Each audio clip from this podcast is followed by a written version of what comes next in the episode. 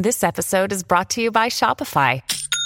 Forget the frustration of picking commerce platforms when you switch your business to Shopify, the global commerce platform that supercharges your selling wherever you sell. With Shopify, you'll harness the same intuitive features, trusted apps, and powerful analytics used by the world's leading brands. Sign up today for your $1 per month trial period at shopify.com slash tech, all lowercase. That's shopify.com slash tech.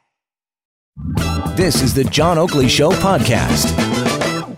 I know in the last week or two, we've been talking to a lot about Sidewalk Labs and uh, the fact that this all began with a 12 acre, let's call it experiment that uh, might be built out to start to demonstrate what a smart city could look like. And the next thing you know, it was a 1,500 page proposal that looks at about uh, just shy of 200 acres of land on the uh, eastern waterfront, which is significant, really significant for uh, a real big kick at the cat uh, or or can, depending on what you say. Uh, as far as the city of tomorrow is concerned, is it going to be built? Who knows? We probably won't know for a year. There are people, there are forces on council that favor it, but council doesn't hold the keys to this one. This is the waterfront, which means uh, three levels of government have to make a decision. So Ontario has an information and privacy commissioner, and uh, his name is Brian Beamish. He is calling on the provincial government to review and modernize its privacy laws to prepare for the risks inherent with smart cities. Well, um, in his recent annual report, Mr. Beamish said smart city projects have many potential benefits, but they must not come at the expense of privacy. I have heard this song before, and, and I think that it is um, worthy of repeating, and that's why the person who sings it most often is on the line with me. Hello, Ann Cavoukian.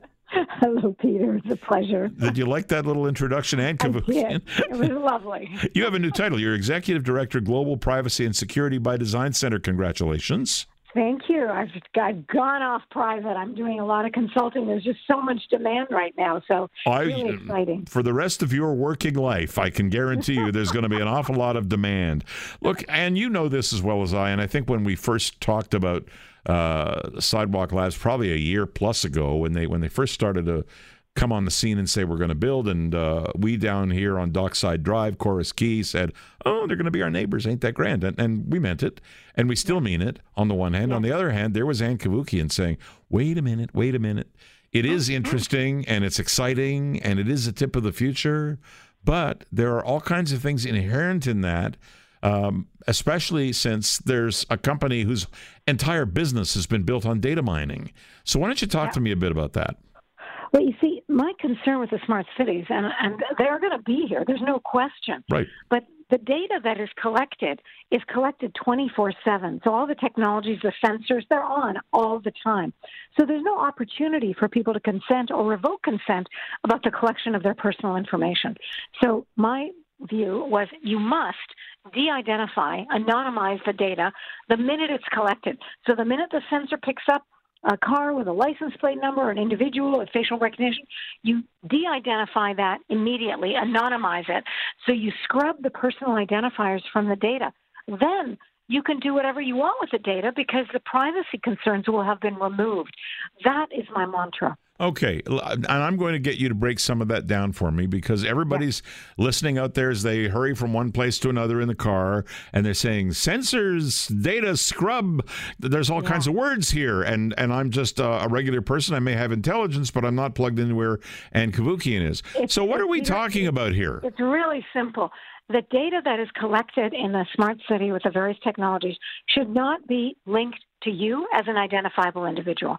It's that simple. So when I say de identify data at source, I mean whatever data is picked up about you, no one's going to know it's you. No one's going to know it's Ann Cavoukian walking along the street in the waterfront, or that it's Peter in his car with his license plate number, so that they can track you and engage in surveillance, and that's where your privacy gets eroded. But if the data are scrubbed right at the time they're collected, meaning they can't be linked back to a personally identifiable individual, you or me or anybody else, then the privacy concerns are eliminated. That was my goal. Isn't the whole idea um, to be doing exactly what you're talking about? Isn't the whole idea of the smart city to precisely be able to track Peter Shurman? And I'm taking a, a positive side on this. I'm saying, isn't that what all these sensors are about? I mean, I have No. this picture in my mind where if I'm present in a place, then suddenly that huge advertising sign in front of me becomes something that's interesting to me, the same That's way it does on Facebook now. No, no, that's not what we want. We don't want smart cities of surveillance. We want smart cities of privacy, where you can have privacy and data used for massive value, but not in terms of eroding your personal privacy. We can do this.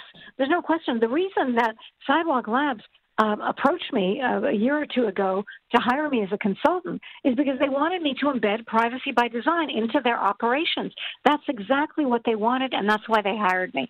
This is eminently doable. Okay, so then tell us because this this uh, is a useful conversation because I think it tends to assuage concerns that somebody is giving you uh, an unwanted proctoscopic examination, if I can use a little cliche there. So, so if privacy by design, what you what you really know better than probably anybody is we need new laws that make sure that we feel comfortable that companies that are going to do this on our behalf are protecting our personal privacy. So if that's the case, I need to ask two sets of questions. One is what kind of laws do we need and how fast do we need to enact them? And the other is if we have the ability to collect all kinds of data but a lot of it is personal and therefore needs to be scrubbed, what's the data that we keep? Oh, the data that you keep is enormously valuable. The the traffic at what times of day? How can we make that more manageable? How can we make it more uh, sustainable in terms of environmental issues? There's a ton of data.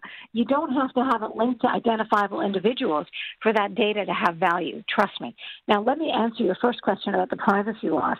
Trust me, this is not the first time we've been asking for privacy. I, I laws. love I love when you say trust me because there's an old joke about the word trust me, but go ahead. I'm going to stop saying that. Right. Okay, so two years ago, the Federal Privacy Commissioner went to the federal government and said, We need to upgrade our privacy laws.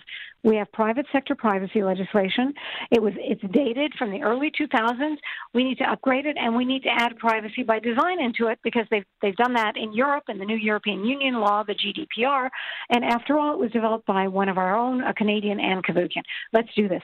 In February of last year, the federal government responded with a report entitled "Towards Privacy by Design." Sounds like a good sign, right? They're going uh, in it the sounds right like a good sign because I think you might have invented the phrase. Yes, I did, and it was going in the right direction towards privacy by design. But here we are, over a year and a half later, and there's been no movement. This is my concern. Well, where do we go next? I mean, are we are, we talking about creating a federal or a provincial set of modifications to laws or new laws that talk to the new reality? The, in Ontario, we've never had uh, private sector privacy laws. We have uh, municipal, provincial, and we have PHIPA health related laws.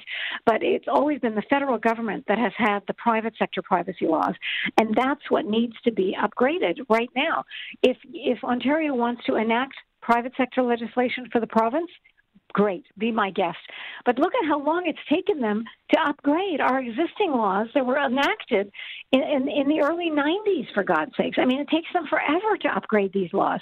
And the problem is, technology moves so quickly that unless you really act, you're going to outpace whatever laws get introduced.